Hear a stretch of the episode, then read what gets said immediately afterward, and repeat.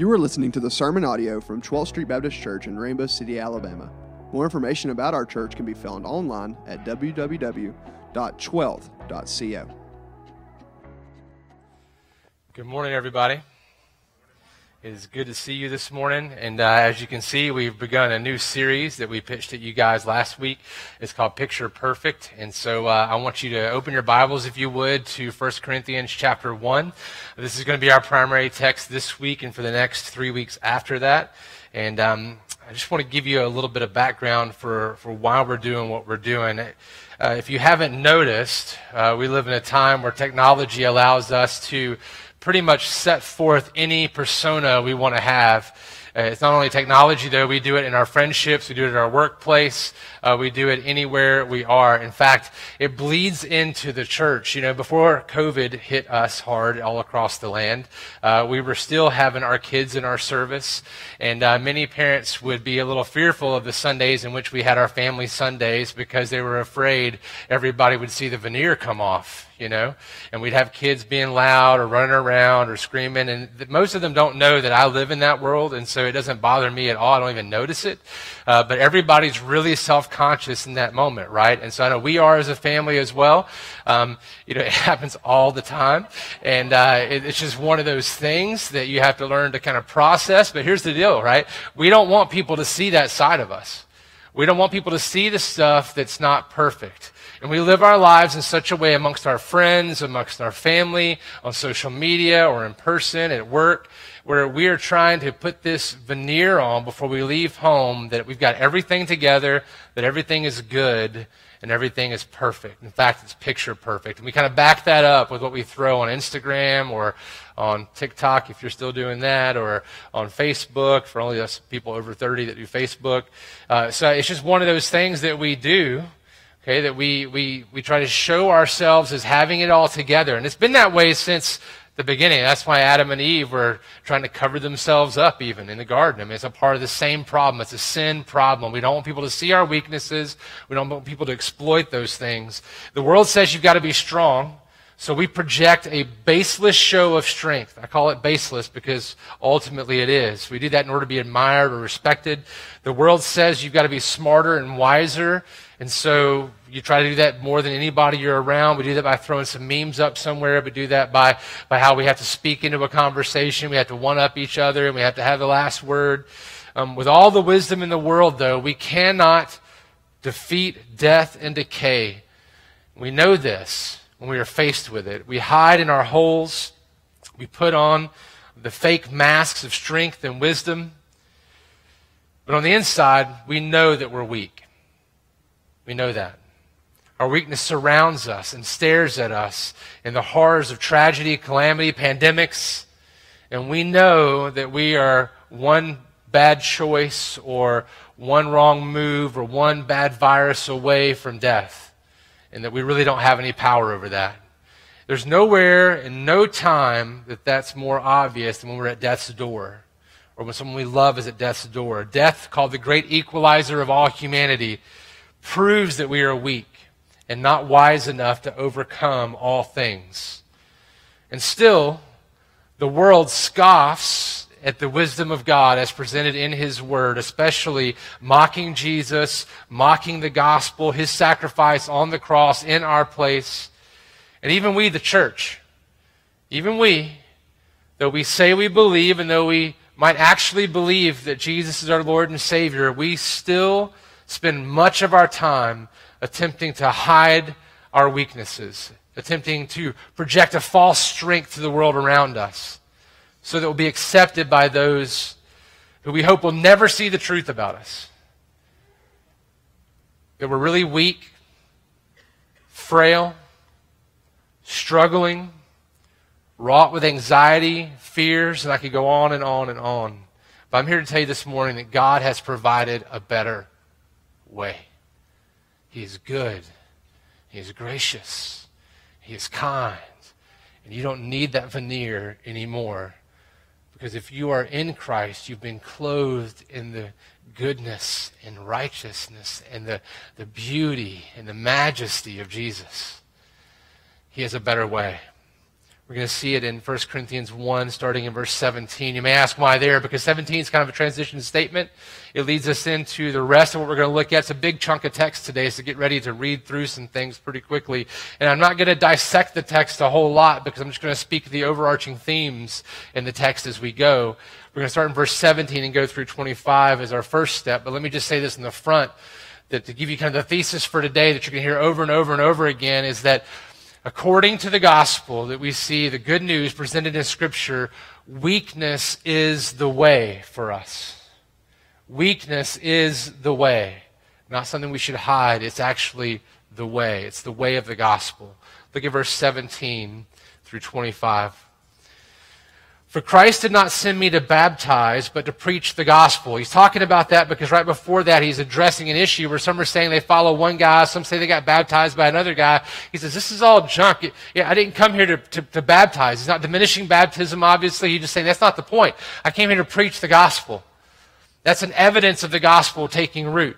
I, I came here not to baptize sent by Christ, but to preach the gospel. And listen, not with words of eloquent wisdom, which of the day everybody was trying to follow the right rhetoricians, all the guys that could speak real well. They wanted to say who they followed and like this wise guy over this wise person.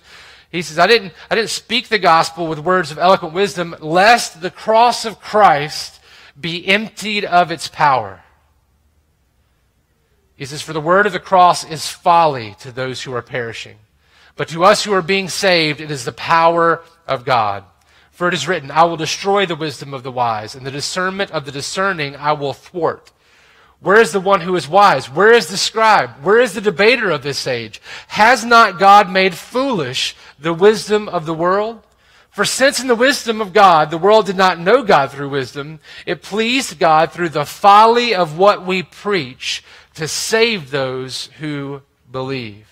For Jews demand signs, and Greeks seek wisdom, but we preach Christ crucified, a stumbling block to the Jews and folly to Gentiles. But to those who are called, both Jews and Greeks, that means everybody. Greeks were anybody that wasn't a Jew from a Jew perspective. Christ the power of God and the wisdom of God. Christ is the power of God and the wisdom of God. For the foolishness of God is wiser than men, and the weakness of God is stronger than men. You see, Paul here is trying to articulate something by the leading and inspiration of the Holy Spirit to tell us that weakness is the way of the gospel.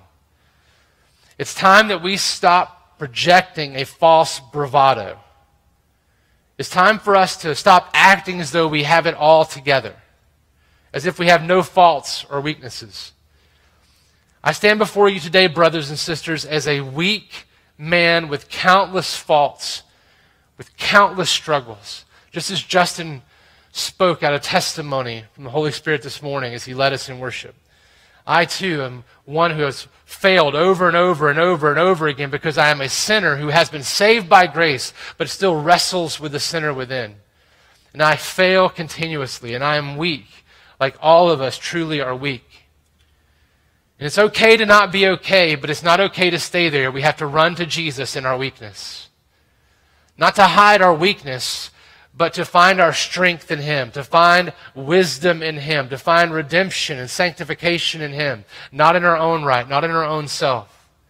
It's time to stop acting as if we have saved ourselves or that we can pick ourselves up by our bootstraps and muster up enough wisdom and power to overcome the adversities and the struggles of our lives.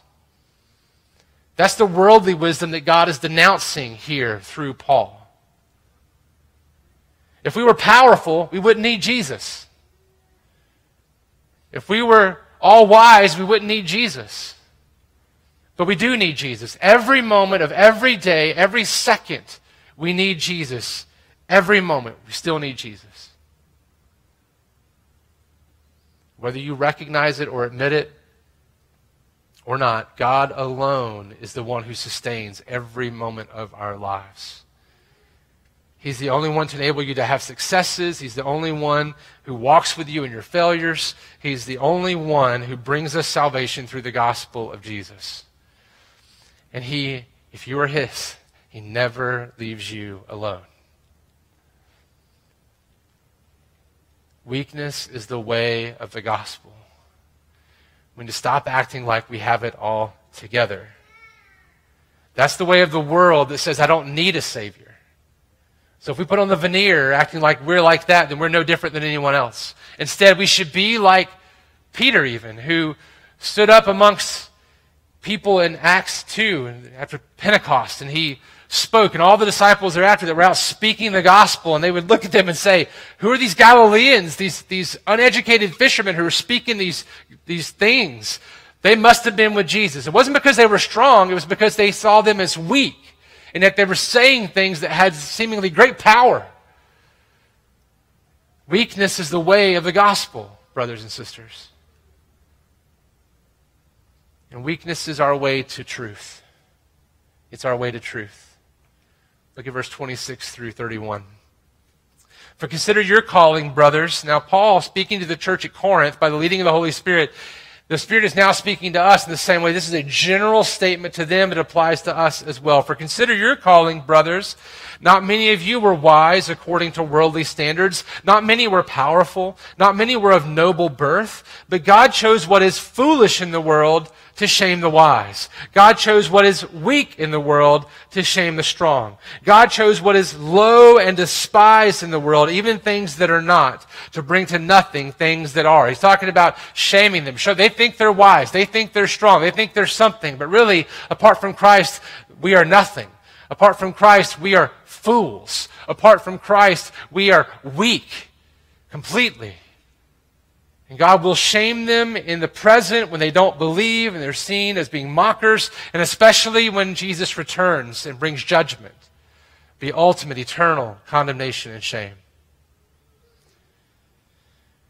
Verse 28 And God chose what is low and despised in the world, even things that are not, to bring to nothing things that are, so that no human being might boast in the presence of God. And because of him, you are in Christ Jesus, who became to us wisdom from God, righteousness, sanctification, and redemption, so that as it is written, let the one who boasts boast in the Lord.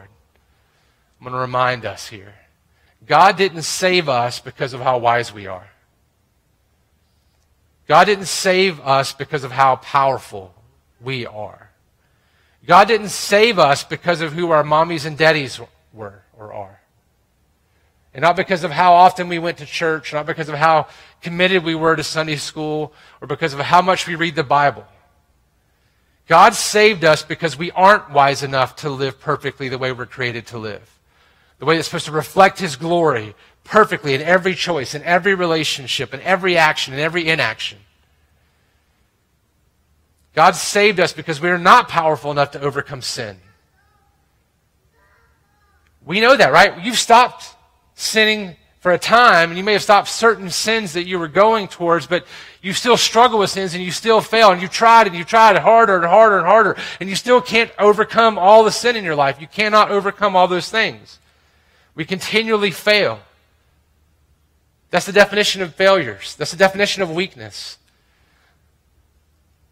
But God adopted us into his royal family, not because of the worthy blood in us, but because we've been purchased out of our sin by the worthy blood of Jesus. Admitting our weaknesses is the way to awakening to the truth of this life that none of us deserve salvation, but all of us have been afforded salvation by the precious gift of Jesus.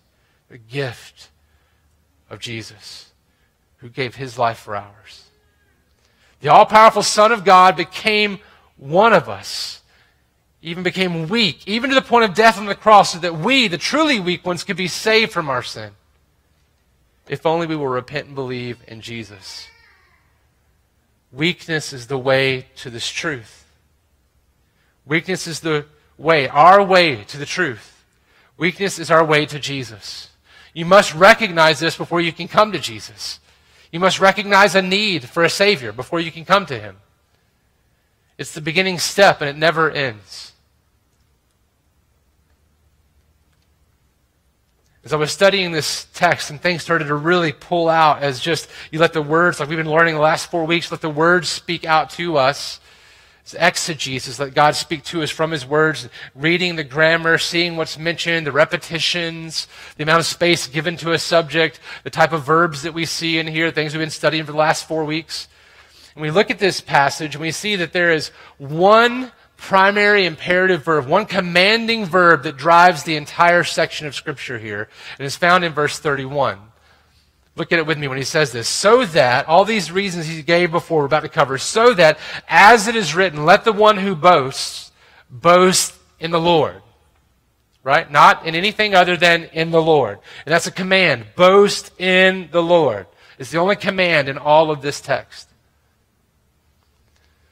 So I was studying and looking, all this thing started coming to the surface about the background for this right before it. And you know what? I was a little nervous about it because it really impinges upon our kind of ideals of the Western culture. And so I went back and made sure that I wasn't stepping into ground that was uncharted. I went back and looked from the early church fathers all the way up to current conservative evangelical commentaries, preachers, and they all iterate the same thing in different words that I'm about to iterate to you, and it is hard to swallow. It's a kick in the face, honestly.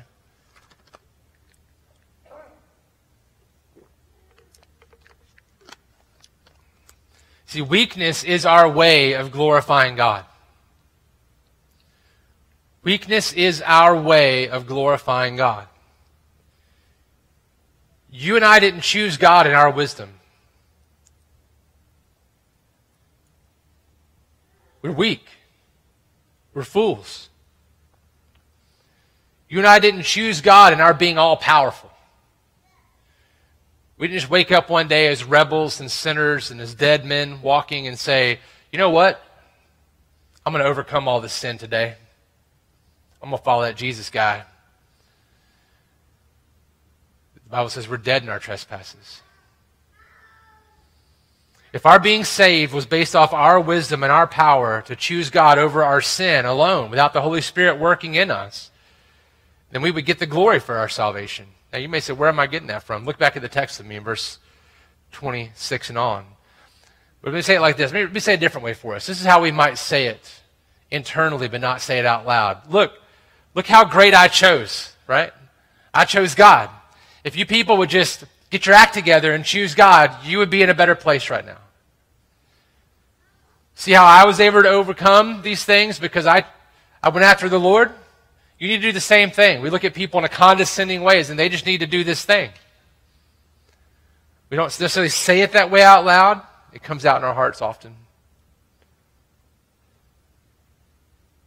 But I think the scriptures point out that cursed is the man who believes salvation begins in his own heart. The scriptures say it clearly salvation is of the Lord. Look at this text. Let it speak for itself. The Word of God tells us this order of salvation here, verse 26. For consider your calling, brothers. Not many of you were wise according to worldly standards. Not many were powerful. Not many were of noble birth. Basically, saying, hey, you, you, you didn't get this because you're great, because you're powerful, because you're so smart, because you're of nobility and you have valuable blood in you. Verse 27, emphasizing these first words are repeated three times, like a trihagion statement, like this statement of God, making sure we get the point, right? This repetitive statement. But God chose what is foolish in the world to shame the wise. God chose what is weak in the world to shame the strong. God chose what is low and despised in the world, even things that are not, to bring to nothing things that are. Here's the reason why. So that no human being might boast in the presence of God. God chose us, the lowest ones, so that nobody could boast in his presence. God chose us, the not wisest ones, so that nobody could boast in his presence, is saying, Oh, I did that. He goes on. He says, And because of him, because of God, you are in Christ Jesus. Because of who? Because of who? Because of God. Because of Him, because of Him, you are in Christ Jesus. Because of Him, you are in Christ Jesus, who became to us wisdom from God, righteousness, sanctification, and redemption, so that, as it is written, so that, that means, in other words, here's the reason why, so that, as it is written, let the one who boasts boast in the Lord. So, yes, boast of His greatness, boast of His wisdom, boast of His power, boast of His goodness, His redemption, His sanctification.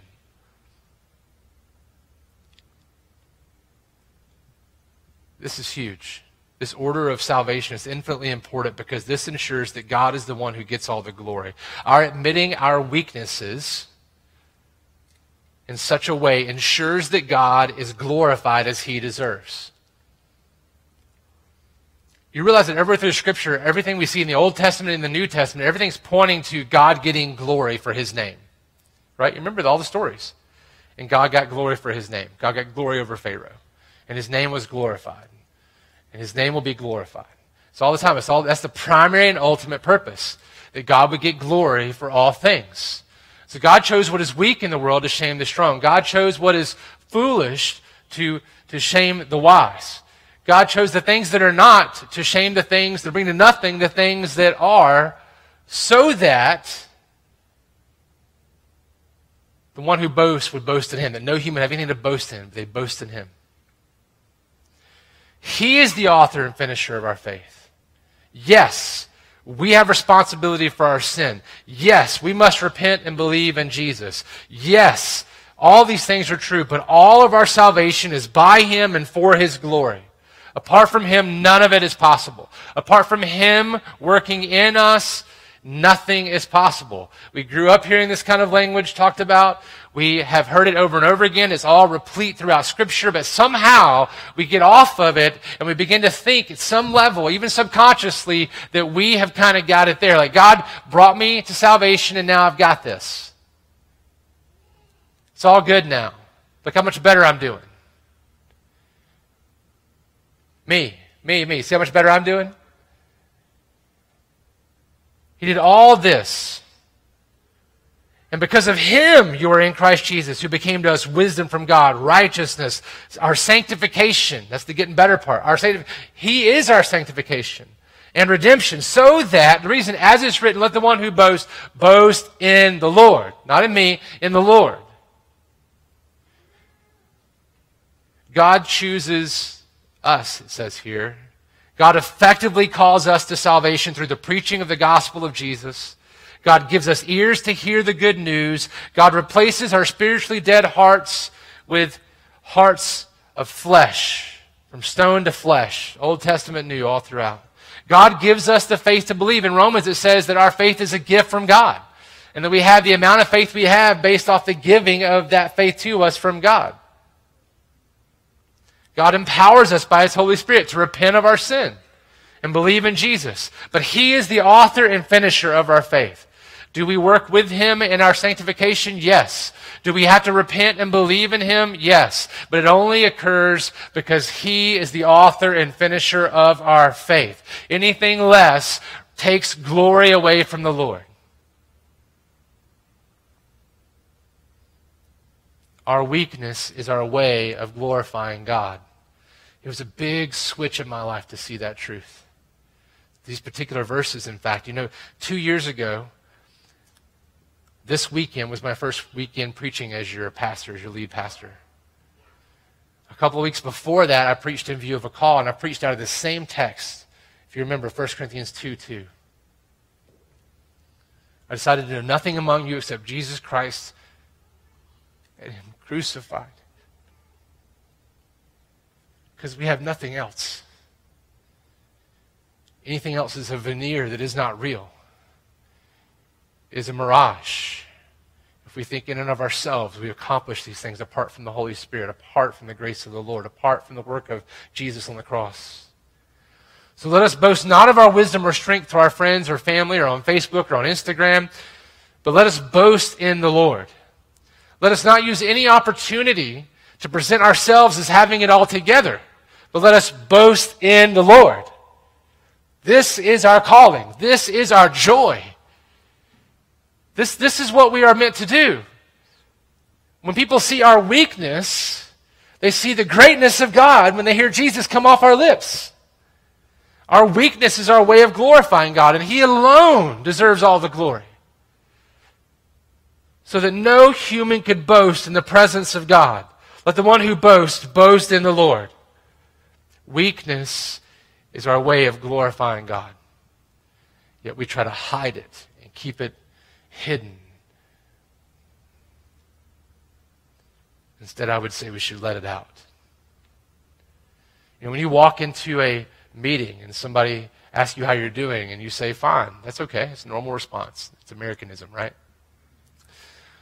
But then when a friend asks you, how are you really doing? Tell them how you're really doing and then ask them to pray for you. Or tell them how you're really doing and tell them about how Jesus is still carrying you through even though you don't feel him sometimes. When you're struggling, talk about the struggle. Point to your need, your need for a Savior, even now. That's when God's glorified, not when we go, no, I'm good, everything's great. No, I'm doing great. You know, it's hard, but it's good. I'm good. No, point to Jesus.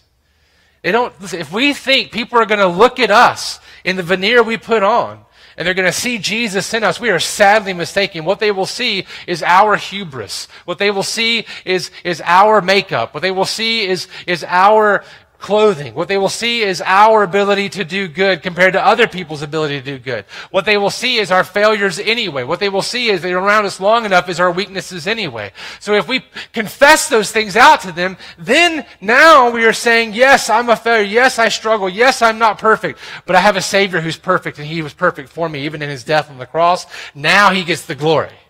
Let us not boast in self, even implicitly, but let us boast in the Lord. Weakness is the way. Weakness is also the way of seeking the lost. Look at chapter 2, verse 1 through 5. Paul says, And when I came to you, brothers, did not, I did not come proclaiming to you the testimony of God with lofty speech or wisdom, for I decided to know nothing among you except Jesus Christ and Him crucified. And I was with you in weakness and in fear and much trembling. And my speech and my message were not in plausible words of wisdom but in demonstration of the Spirit and of power, that your faith might not rest in the wisdom of men, but in the power of God.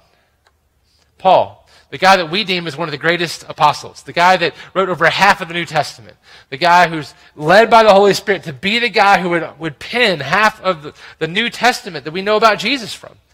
This guy says these things Look, it tells us you don't need powerful techniques of persuasion to reach lost people with the gospel.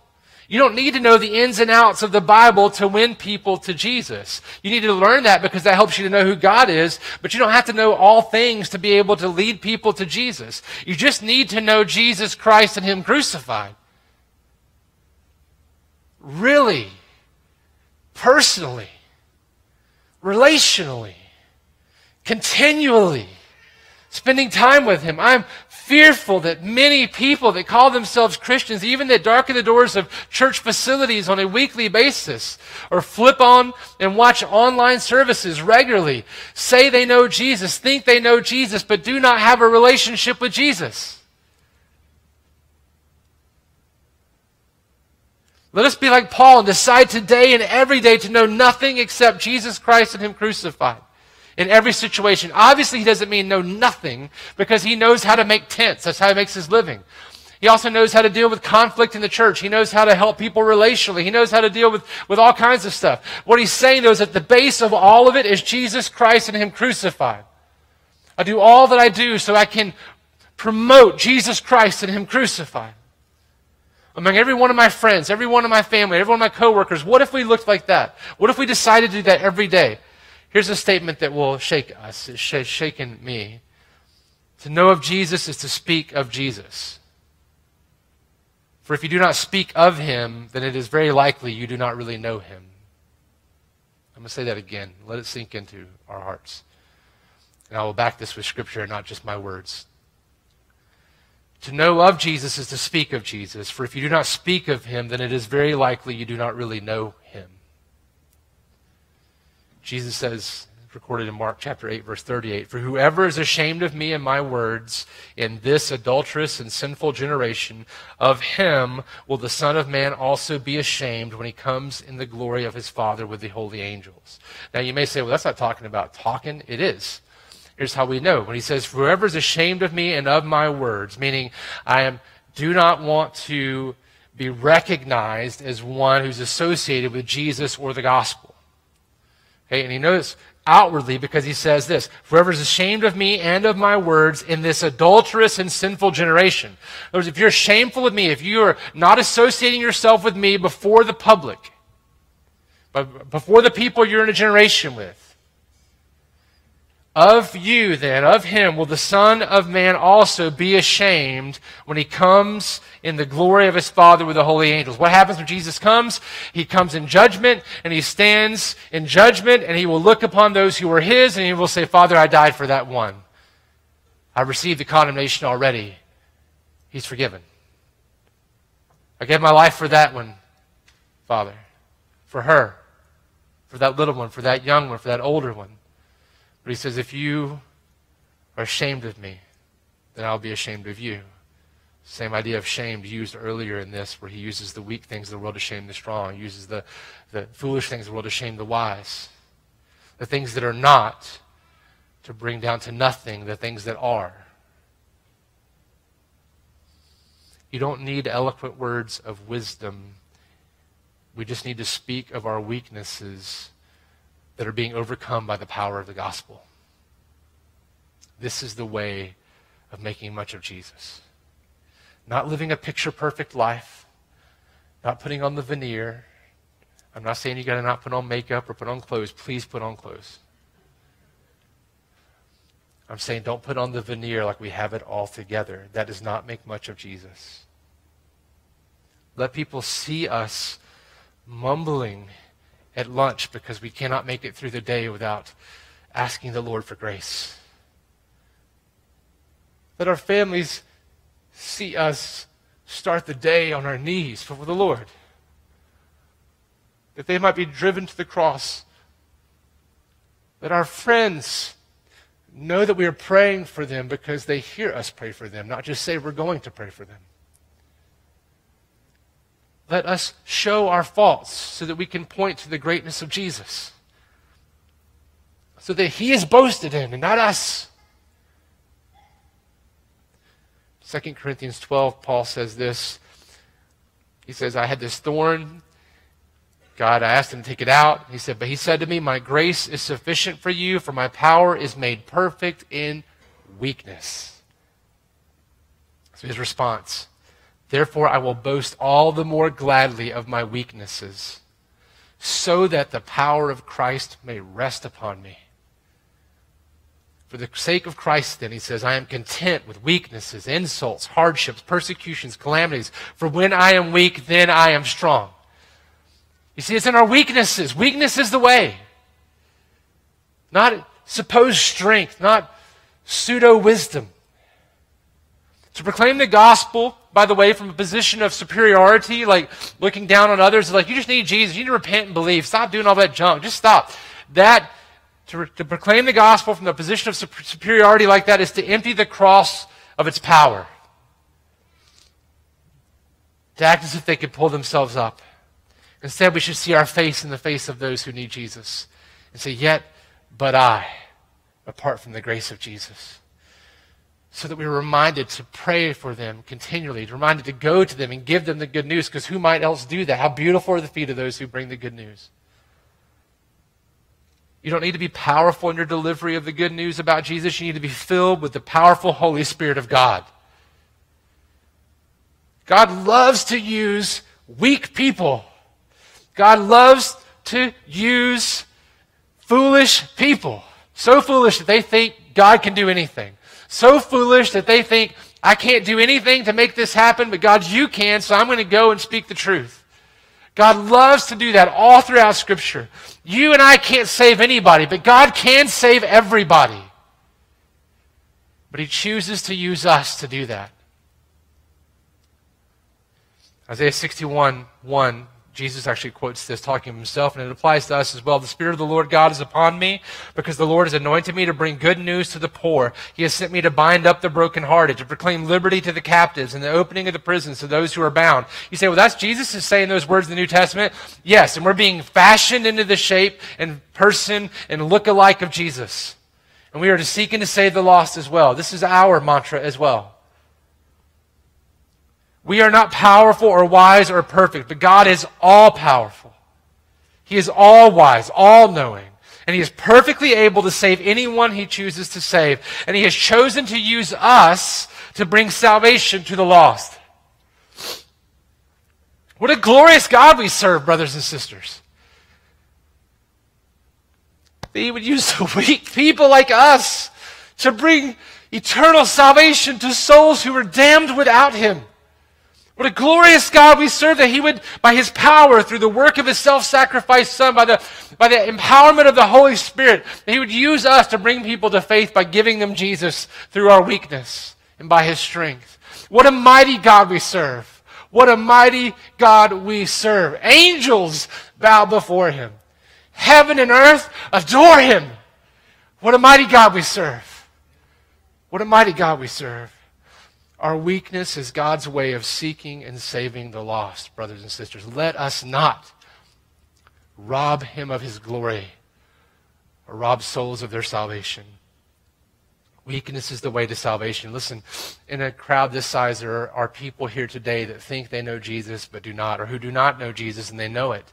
And I'm telling you today, do not hold your head high pretending you are this all powerful one, that you have it all right. Do not let your pride lead you down the path of utter, certain, imminent destruction. Bow your head before the King of Kings and Lord of Lords who gave his life for you and repent of your sin and believe on Jesus. If God is leading you to do that, you will have the power to do so because his Holy Spirit will enable you to do that. Trust in the Lord. He's the only Savior.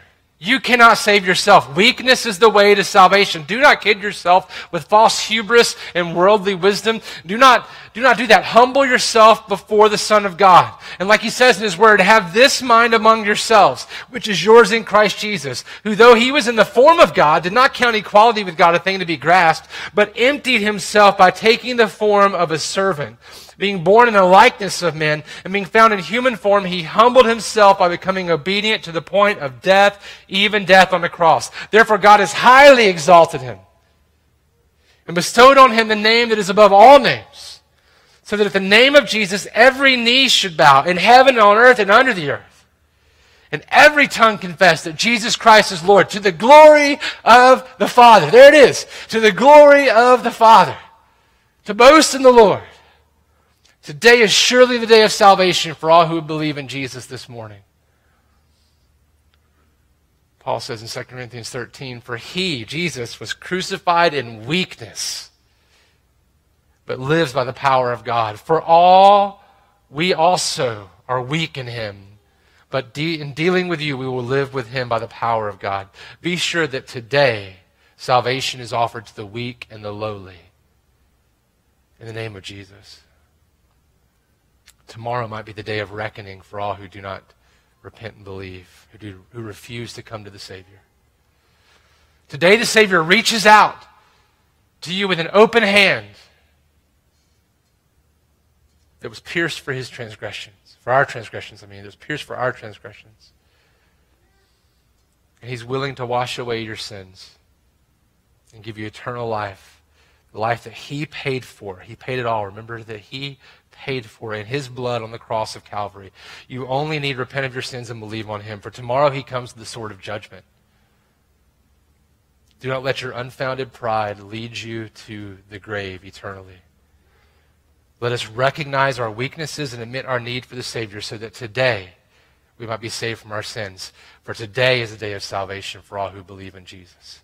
And if you've known him, and He is yours. Today is a day of salvation continually, not because we're being saved again, but because we are in the process of continually being saved. We have been saved, we are being saved, and when He comes back, we will be saved. All through that. Those who persevere to the end will be saved, the Scripture says, what Jesus says.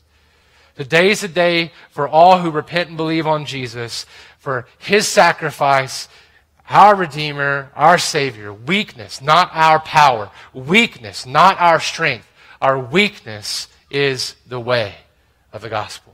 Weakness is the way to Jesus. We need Jesus, brothers and sisters. Father, I need Jesus. I hope that today you would give us the grace and mercy that we need. I beg you, if there's anybody here, Lord, I pray that you work in their heart. You'd beckon them to come to you by your Holy Spirit, that you would take them from a heart of stone to a heart of flesh, that you'd turn them alive, that you'd give them faith to believe in you, that they would repent of their sin and trust in you, Lord. Empower them by your Holy Spirit to do so. Lord, we know that you are a saving God, that you are a God who looked out upon us in our rebellion and you gave us life by giving us Jesus. That when we were your enemies, you reached out your hand and delivered your son over to death for us that we might be adopted into your family. Lord, you alone deserve the glory. Lord, yet we steal that glory day in and day out by not recognizing it, by not making much of you, by making much of self, by putting forth a false veneer of picture perfection in our families, in our, in our own lives, at work, at home, at play. Lord, help us today to repent of that sin and that in our weakness, as we see our need for you, that you would drive us to trusting in you. Every moment we would see our need, that you sustain every breath, that apart from you we would fall on our face, that apart from your grasp on all of reality, our atoms would come apart at the seams. Lord, we are in your grasp. We are in your care. You sustain us and you delivered us from our sins. Lord, help us now to give you glory for it. And help us, Lord. Fill us with joy that we might speak of your goodness, that others might come to know you, that you might use us in your work. You don't need us, but you choose to use us because you've chosen to love us so that we might love you. Lord, thank you, thank you, thank you. Thank you, Lord, for Jesus. Thank you for making the way so we could be with you through the precious gift of your Son, Jesus. It's in his name we ask and pray all these things. Amen. Thank you for listening to the sermon audio from 12th Street Baptist Church. Feel free to share this with anyone you meet, and we pray that this sermon helped you to be more like Jesus as 12th Street seeks to be a place where we can find forgiveness for the past and hope for the future.